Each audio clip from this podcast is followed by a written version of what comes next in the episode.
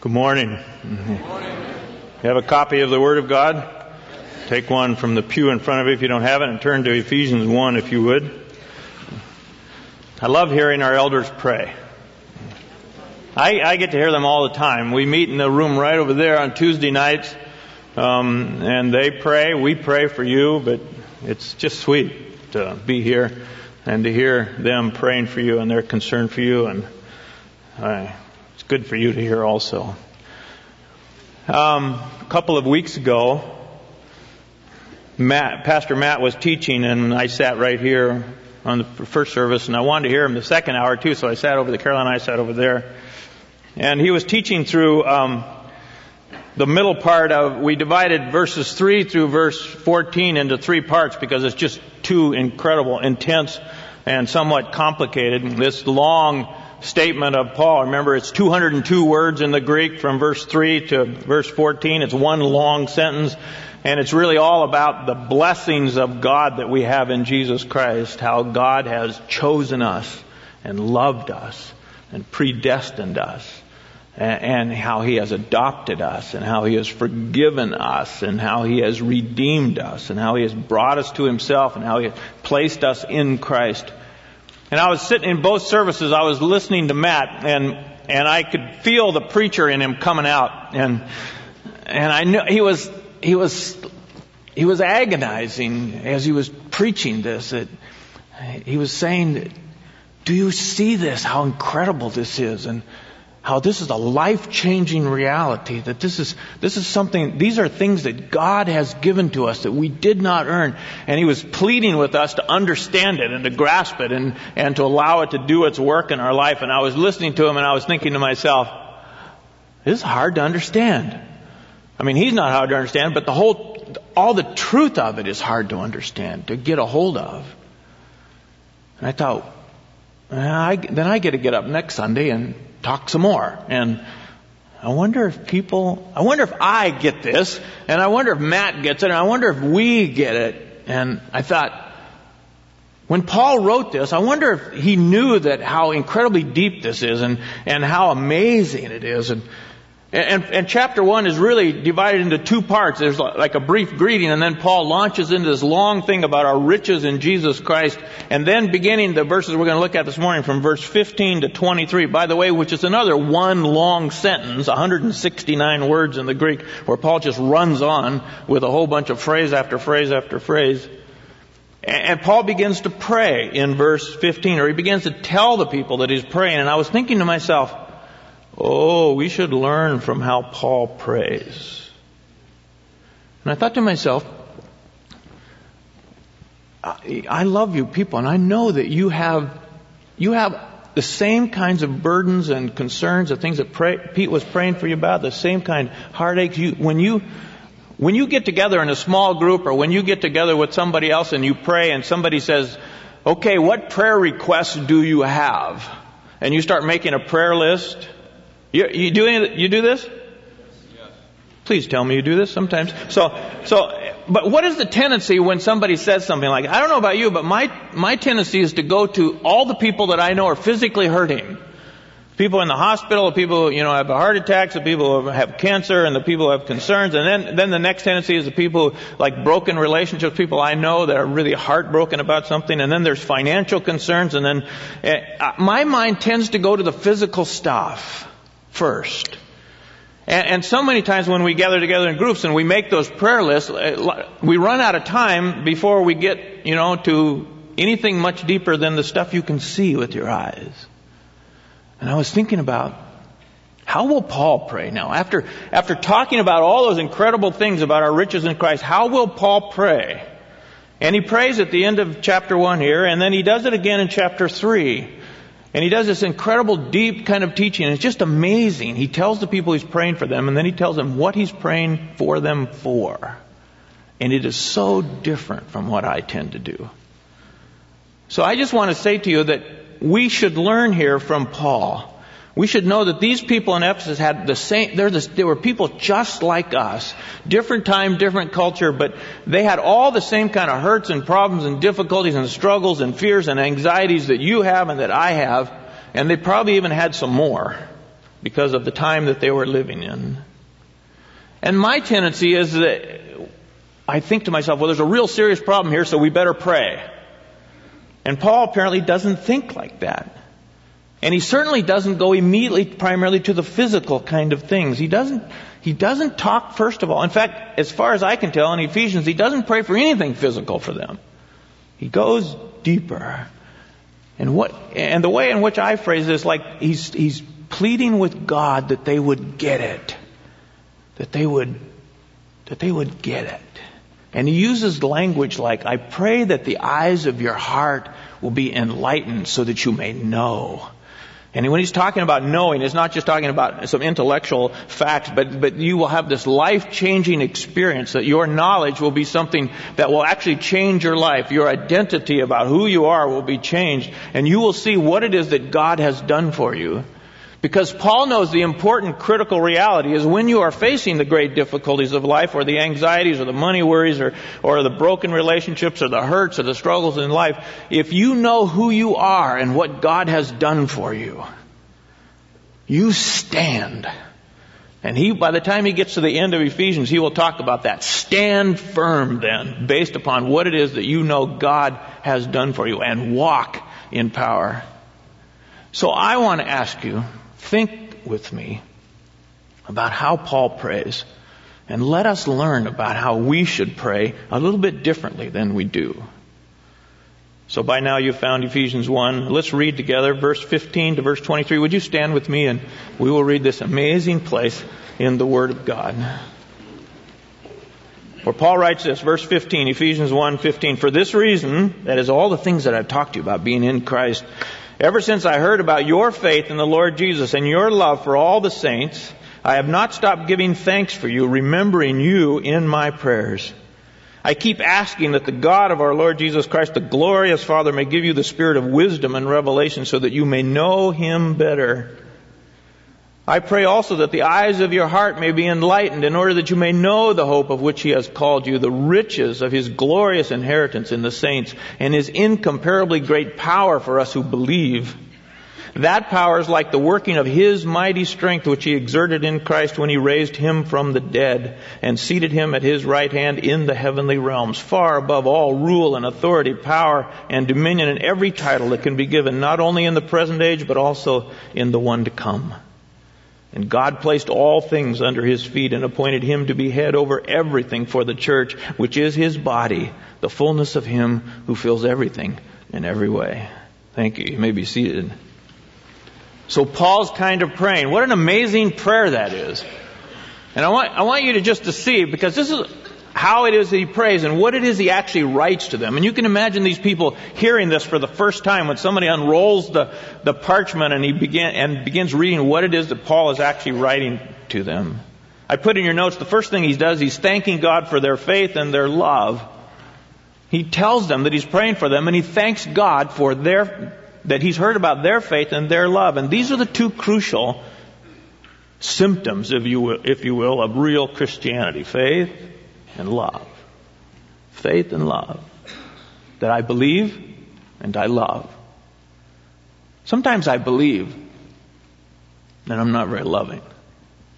other times I'm loving, but I'm not really believing faith and love, both of them. And he's, Paul's heard about them and their faith and love, and so he encourages them with this word. It's so good when you tell somebody you're praying for them that you say a word of encouragement to them that you understand that they are, they're struggling to follow Christ and you're, you're going to pray with them to help them to grow stronger. And, and then in a few verses he's going to talk about hope.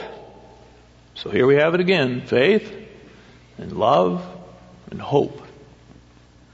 Some of you might think, well, this is, this sounds like the church vision statement. You know, it's our desire to be people of faith and love and hope. And that's exactly right. Some, sometimes you might think, well, we just pulled that out of the air somewhere. We didn't actually pull it out of the air. We pulled it right out of the scripture. There's something like 10 times in the New Testament where the writers put together faith and love and hope. This, these are the, these are the realities of being a follower of Christ. Being a person, a man or a woman of faith and love and hope.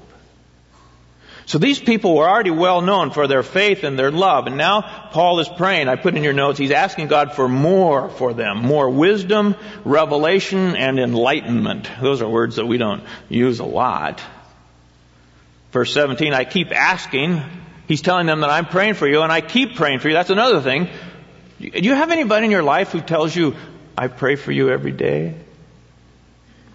There's a few saints here who have told me over the years, you know, I pray for you and Carolyn every day. It just boggles me. I just.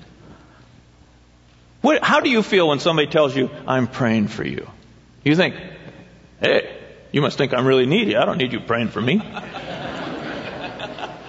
you do that? Or do you think, wow, how sweet is that? Would you pray for me every hour? Because, I mean, but when you, when somebody prays for you, you know that there's a love there. There's something there that only God can do. That's a kind of commitment that, so don't tell people you're praying for them if you're not really going to do it. But how sweet it is when somebody says, I, I pray for you.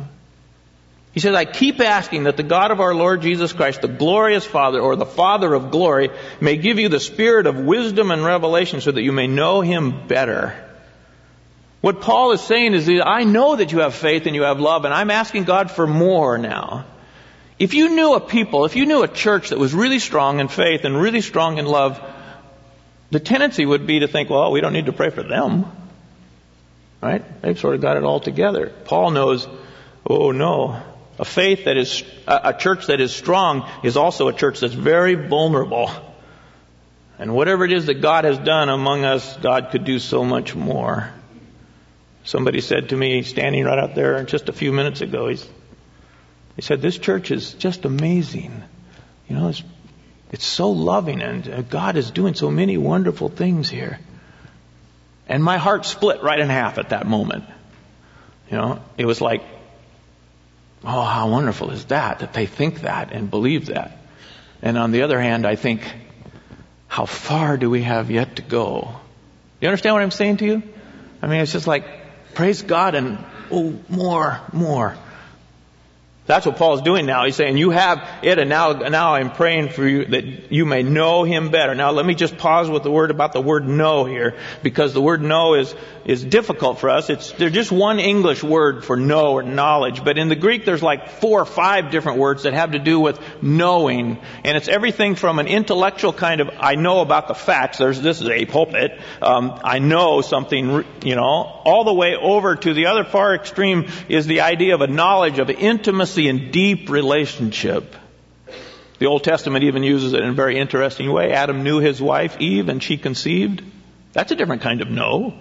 Do you understand what I'm saying to you? Knowledge, to know is, is a, has a wide range of understanding. Paul is not saying, I'm, I'm praying so that you will have some more facts and be able to file them away and have some cool notes and, you know, that you'll just know some stuff and be able to repeat it. He's saying, I'm praying that you will know it. Know it. I mean, there's some things that you know and there's some things that you really know. You understand what I'm saying to you? Is this confusing? So Paul's praying, I'm praying that you're really going to know Jesus said it like this in John 17:3. He prays to his Father. He says, Father, this is eternal life, that they may know you, the only true God, and Jesus Christ whom you have sent.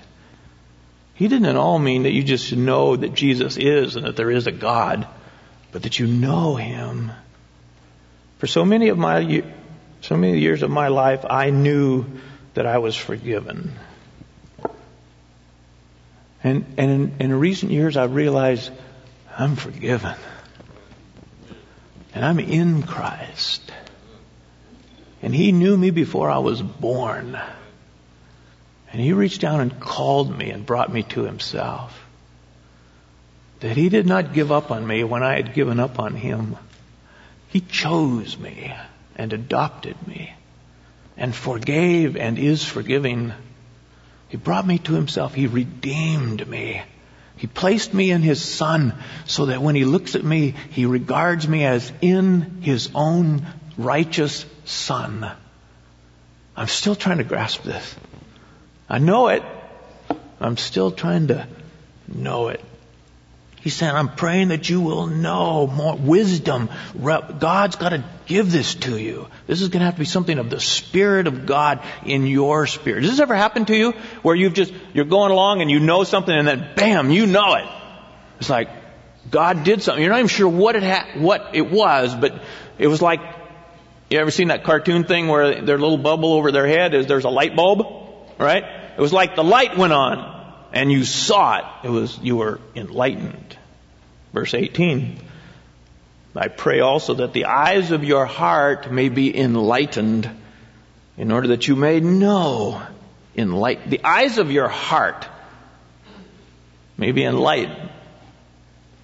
One of the problems we have when we read the Bible is we just read, you know, we just re- and you need to read big chunks of it, and that's good. That God gives you certain things when you just read big chunks of the Word of God. But if you're like me, you read along, and, and, and I trip on a phrase like that. The eyes of your heart. What is that? Then you do a little homework, you know, and you find out what other ways in the Word of God is the phrase eyes of your heart being enlightened used. Well, it's nowhere else in the Bible. Well, what about Greek literature? The eyes of your heart being enlightened. There's no, there's, there, Paul created this one. He made it up on his own. The eyes, what does that mean? What would you think? How would you explain that to somebody? The eyes of your heart being enlightened. Huh? I pray that the eyes of your heart may be enlightened in order that you may know. We have a physical body and we have senses and abilities in our physical body. But you have a inner being, don't you?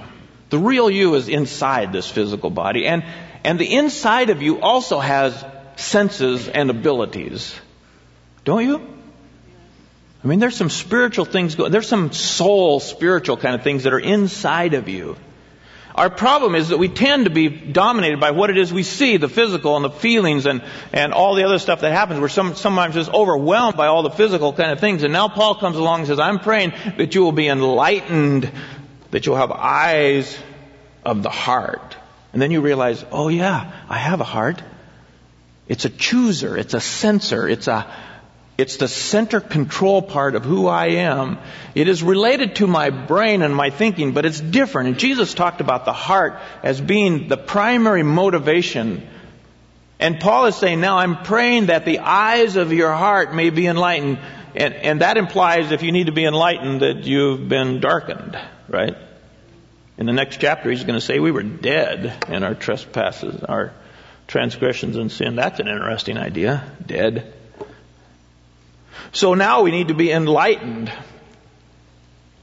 How difficult is it to grasp a hold of these things that he said in chapter 1 verse 3 to 14 that we are predestined and that we're chosen and that we're called and that we're forgiven and that, that he had loved us before we were born and I mean uh, this is boggling kind of stuff. We try to figure it out intellectually but but does it change you?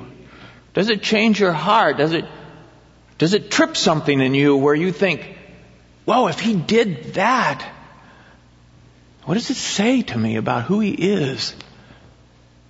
And when I'm going through life and I've got this happen and that happen and this and, and, that and all those kind of things and I'm hurt and I'm I'm a little fearful and I'm in, uncertain and then this and it looks bad and or should that should these things matter?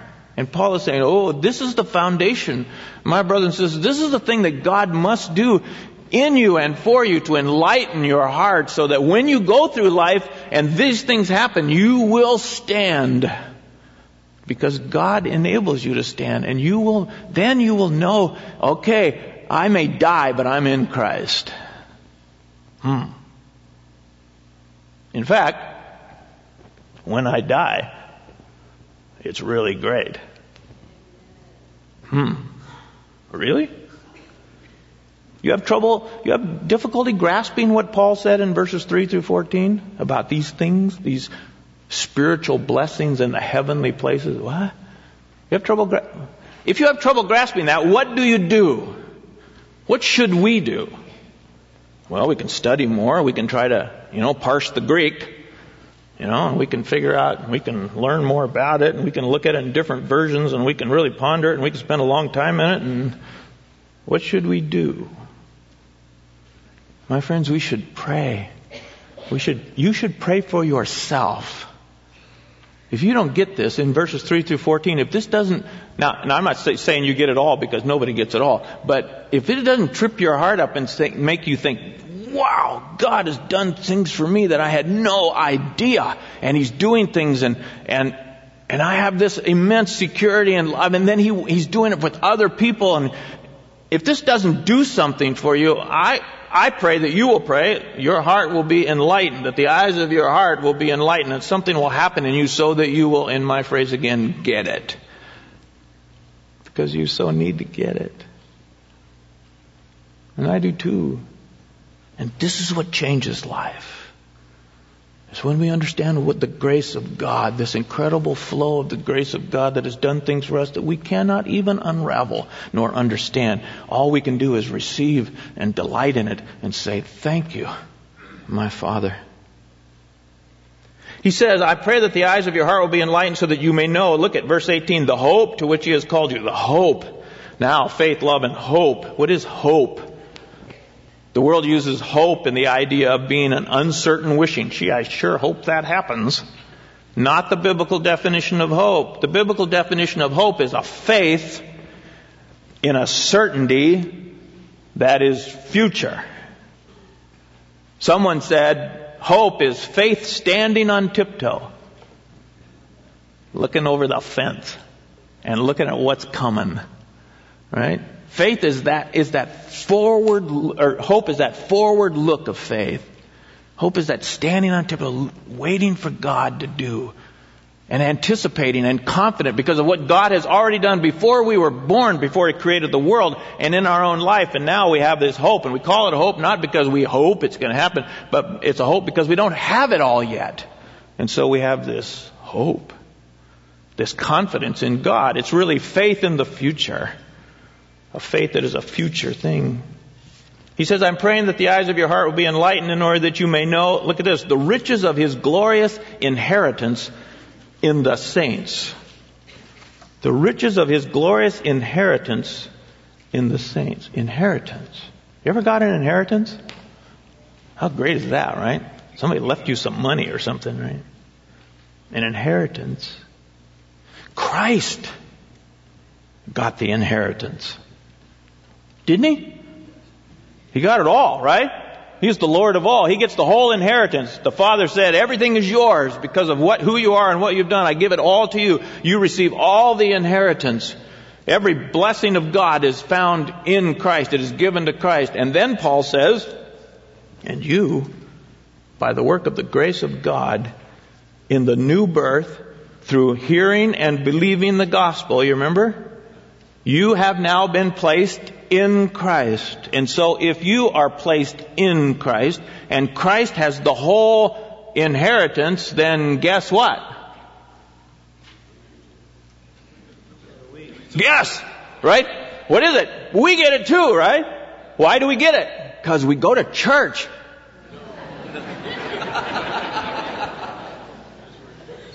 Because you believe some stuff about God because you are so good. because you somehow are earning this as we go along. It's grace, an inheritance. It belongs to Christ.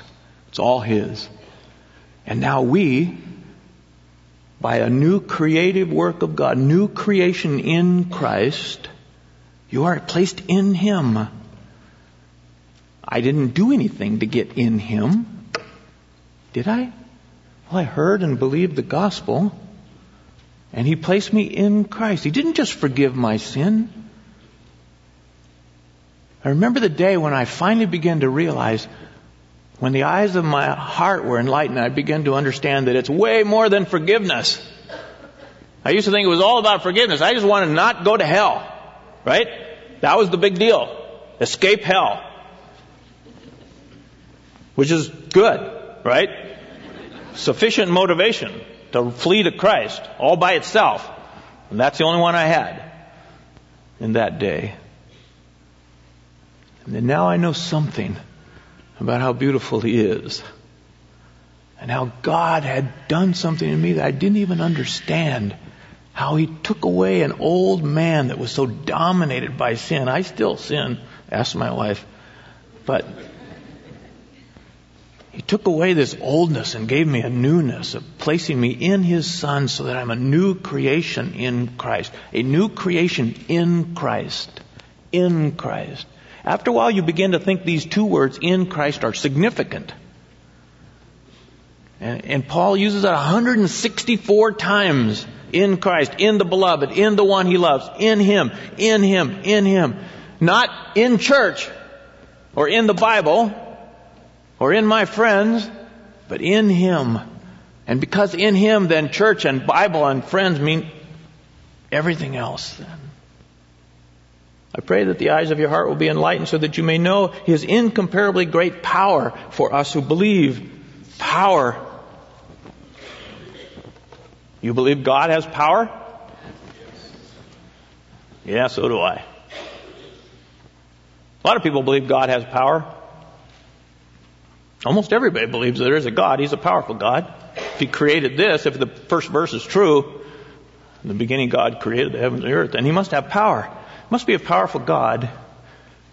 If there is a God, I think there is, He must be powerful. Hmm. Is that it? Oh, it's one thing to believe that God is powerful. It's another thing to believe the two words that follow the word power. Do you see it? What are the two words? For us. For us. His incomparably great power for us who believe. Do you believe? Who's the us? It's us, my friends. Right? You believe you're in the us. So do you believe? You're in the us. You got the incomparably great power? Yes. There's the rub, isn't it? Well, what's with that? I think there could be power, and sometimes he gives power, but occasionally powerful experiences. Most of the time, not so much. So what should the Christian life be like?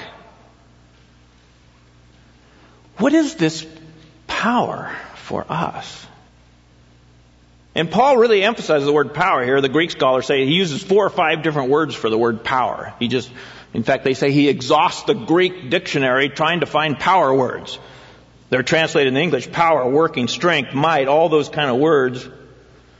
Paul is saying there is a divine power that's available to you. It's just fascinating that as far as I can tell, Paul doesn't primarily pray that you would get more power.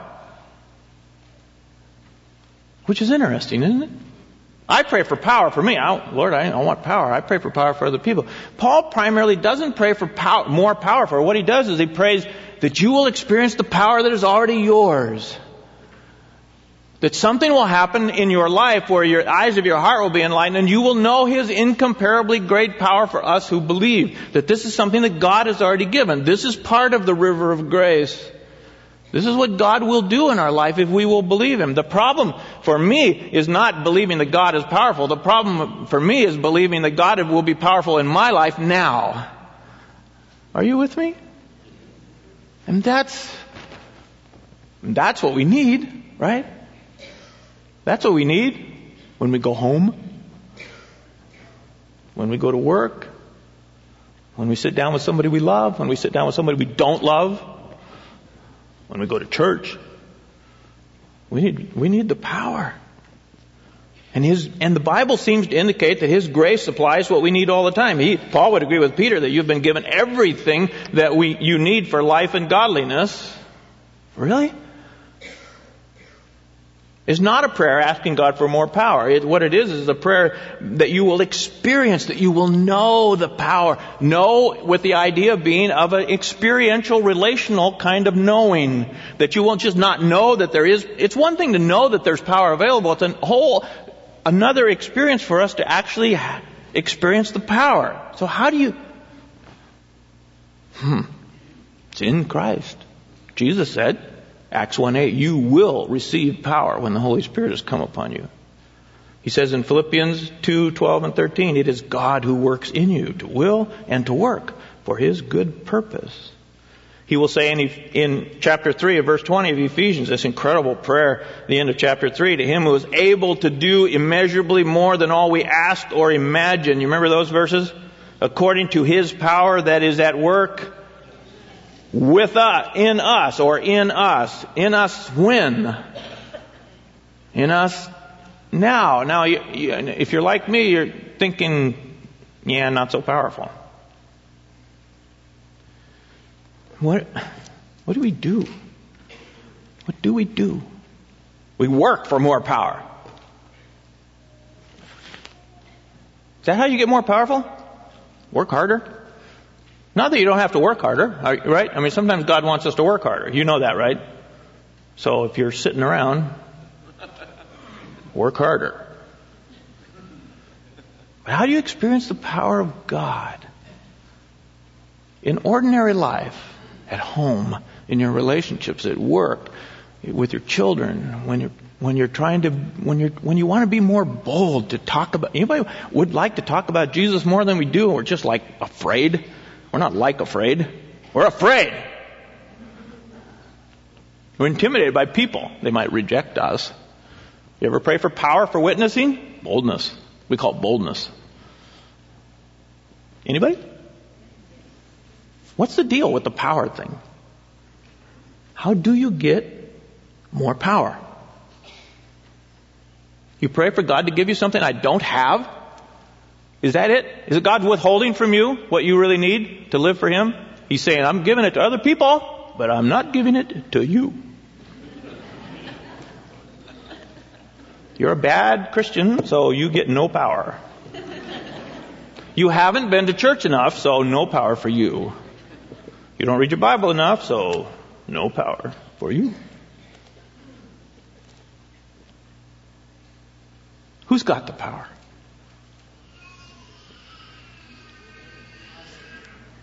Jesus has got a lot of power. If we were in Christ, we'd have power. Wouldn't we? We'd have His power. So maybe the question is not so much that God is withholding from us as much as we've got something that we're not using because maybe we don't believe it or get it or remember or trust or act. You ever do this where you just know that God wants you to do something and you feel absolutely weak in doing it and you and it but then you say, "Okay, I will obey you. I'm going to get my foot out of the boat." Oh, I'm uh, and you do that and then God gives you what you need and you look back and you say, "Wow. This happened to you?" And you realize the power was given in the obedience, in the believing, in the stepping, in the praying. Turn your note sheet over. Oh, Listen faster. Now Paul gives a description of the magnitude of God's power. You can't talk about the, magni- the, the power of God without talking about the greatness, the magnitude, the depth, the immensity of the power of God. Notice the words again, for us. This power is like the working of His mighty strength which He ex- exerted in Christ when He raised Him from the dead. God's power is in the fact that He raised Christ from the dead. Why did He raise Christ from the dead? Was it just that he said, I don't want my son to be dead? What does the resurrection do? The, resurre- the resurrection of Jesus Christ is, is at least three huge things. One is, is that the, re- the raising of Jesus Christ from the dead is the stamp of, of approval of Almighty God, the God of justice and holiness. It is like God the Father saying, this sacrifice is sufficient. I, I ratify, if you will, I accept this sacrifice of my son as sufficient by raising him from the dead. So the forgiveness that he has earned by his own effort and his own sacrifice is a sufficient sacrifice for the forgiveness of your sins. It is affirmed by the resurrection of Jesus Christ from the dead. Another thing that the resurrection, the raising of Jesus Christ from, from the dead accomplishes, it reveals the incredible power of God. And that's what Paul's referring to here. The incredible power of God. Nobody raises dead people. I mean, one of, if you've been close to death, you know how incredibly powerful it is. In fact, there are two great enemies that we face that try to defeat us again and again and again. What are they? Death and sin. Sin and death. The wages of sin is death. You say, well, you're talking about physically dying? Yeah, but there's all kinds of death, isn't there? I mean, we experience death all the time. Death of relationship, death of hope, death of dreams, death of joy, death of, I mean, death is constantly there and it's always related somehow to transgression, to sin. These two great enemies, these two things that just defeat us, can defeat us, have defeated us, and will defeat us again unless something happens. Jesus Christ death and burial and resurrection defeated sin and death for you. So you don't have to worry about sin anymore. Let me say that again. You don't have to worry about sin anymore. You say, but I'm still sinning. Yeah, but you don't have to worry about sin anymore. I'd say, you don't have to worry about sin anymore. Stop it, but you don't have to worry about sin anymore. And the Bible says that to us, right? Forgiven. Stop it, but, right? And you say, well, I'm going to die. Yeah, you are. Get over it. Right? Go through it. It will be your greatest victory. It'll be the ultimate triumph for you. You will finish your race and you will open your eyes and you will say, it's done. And it will all be because Jesus died and was buried and raised again, which leads to the third reason for the resurrection. Because Jesus rose from the dead, guess what? We get to rise from the dead. So the resurrection is all about Him demonstrating His power and, and Him certifying that the sacrifice is sufficient and a promise to us that you too will rise from the dead. This is God's great strength exerted in Christ when He raised Him from the dead. Then the next thing is, verse 20 and 21, Christ is enthroned above all things. He is, and seated Him at His right hand in the heavenly realms. That's a quote right out of, of Psalm 110 verse 1. The most quoted verse in the New Testament from the Old Testament is Psalm 110 verse 1. Where it says, The Lord said to my Lord, Sit at my right hand until I make your enemies the footstool of your feet. Jesus used it to talk to the Pharisees about who he was. The Lord said to my Lord. They went, The Lord said to him, What does that mean? Study it and you'll know exactly what he meant. So here is now Paul saying he seated him at his right hand. That's the place of authority. That's the place of power. That's the place of honor. That's the place that only the, the greatest power receives is to be able to sit at his right hand. And notice the words far above all, notice these words rule and authority, power and dominion, and every title or literally every name that can be given. Many Bible scholars think that these are levels of evil forces. I don't know if it's true or not.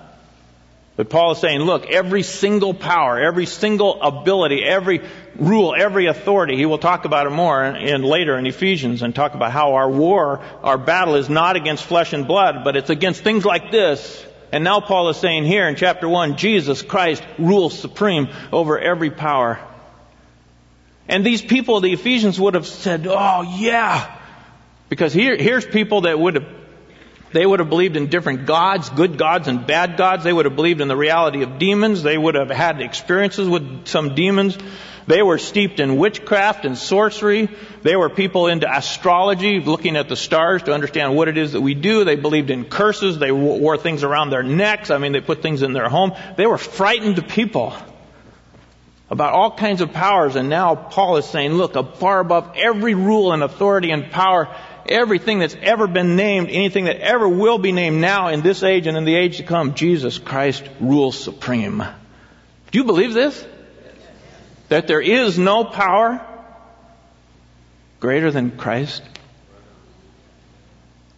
What do you believe about the Son of God? Do you believe he's sitting at the right hand of the Father now and every single power is under his feet? You say, but they're running free, aren't they? Not totally. And one day he's going to clean it up, remember?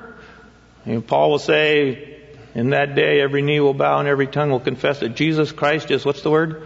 Lord, to the glory of God the Father. He's going to wrap this up. but he still now rules supreme. The issue then is, should you be afraid of anything? Mm. Well, we've been hurt, so we're afraid of that. But should you be afraid of any power? Whatever powers that exist or will ever exist are subject to Christ. And Paul will say later in this letter, so be strong in the Lord and in the strength of his might. Then, third thing in your notes, Christ is appointed head over everything for the church. It was for us and now it's for the church. Who's the church? That would be us. So he's appointed head over everything for the church. God placed all things under his feet and appointed him to be head over everything for the church, which is his, what's the word? Body. The fullness of him who fills everything in every way. Paul says he's the head and we are the body. It's a great illustration, a great metaphor. It's the head that commands the body, right? It's the body that lives out the purpose of the head. That the life of the head is lived through the body and, and the body responds to the commands of the head. And in a physical way, anytime that our bodies doesn't respond to the commands of the head, then something's wrong. We know that there's a flaw here somewhere. So in the spiritual realm, he is the head. And Paul is saying, do you know that you have been given the King of Kings? Do you know that you've been given the head of all things? Do you know that he is the head of the church? You don't have to worry about the church. He's going to take care of his church. And we are his church and we are in Him. And He is the fullness of Him who fills everything in every way. So the Bible says to us, He is the Son, and we are the inheritance. He is the groom, and we are the bride. He's the vine, and we are the branches. He's the Lord, and we are the servants. He's the Savior, and, and, and we are the saved. He's the cornerstone and we're the building. He's the Lord and we are His people. And the pictures go on and on and on to try to help us understand who we are.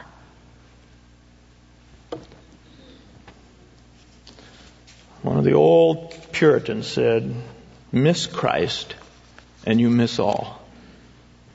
Miss Christ and you miss all. My friends, we do not have a religion we have Christ. How incredible is that? Will you remember it this week? Will you know it this week? Will you see yourself differently this week? Will you see yourself as just a victim of what's going on in life? Will you walk through life and be afraid of what now will happen or what is happening? Will you be overcome? Will you be overcome and beaten down and defeated by the circumstances of life, the fears, the uncertainty? Is that the kind of people that Jesus, is this it? Is this all there is? My friends, Paul is saying, oh, do you know who you are? Not because of what you have done, but because of what he has done for you. Do you know who you are? And do you know where you are? And do you know what he has given to you? Do you know? Do you get it? Are the eyes of your heart enlightened so that you know? So that whatever is going to happen today and tomorrow is wrapped up in who it is you already are in Christ. Are you a believer? Is this written for us, you? Are you part of the church? Are you part of the body? Are you in Christ? Are you? Let us pray for each other for this. I want to say to you, if you don't get this, if you, if you go back again to verse 3 through 14, you go, oh man, I do not get this. What do you do? You say, God, will you show it to me? Will you help me? Will you enlighten my heart? And you pray for each other like this. And when you get together in your small groups, you lay aside Aunt Matilda's cat for a few minutes and you pray for each other that God would transform your heart, that He would enlighten you so that you will know. I'm sorry, I said that about the cat. That's stupid. I know you don't pray like that. But let's pray for the most crucial things. That's what I'm trying to say. Will you forgive me for that? Okay, let's pray. I'm done. Sometimes the mouth just goes ahead of the brain, you know? Father, will you help us now? We could use your help right now, at this moment. We pray that the eyes of our heart would be enlightened so that we can say, I see, I see. I get some of it, I get some of it. The Spirit of God is revealing it to me. I see it, I see what He's done. I see what He is doing, I see what He will yet do. I feel forgiven. I'm seeing that I'm adopted and redeemed, that He chose me. I see that I heard and believed the good news. And I want other people to hear and believe the good news. Father, I need to be enlightened. I need you to do the work of the only, that only the Spirit of God can do in me so that I more and more can be the kind of child you want me to be. That more and more the glory of God will be seen in His people and that the troubles of this life will be overcome by the power of the resurrected Christ who lives in us. At this very moment now, we need help. We need the eyes of our heart to be enlightened while we take a piece of bread and a cup again. Father, may this not be another little ritual we do before we go have lunch. But may it be a time when we gather around you and your great grace and we remember that He came and people touched Him and loved Him and fell on His neck and touched His hands and, and they saw Him bleed and die. And He did it for us. And you raised Him from the dead. Let this be a time of worship, we ask, in His name. Amen.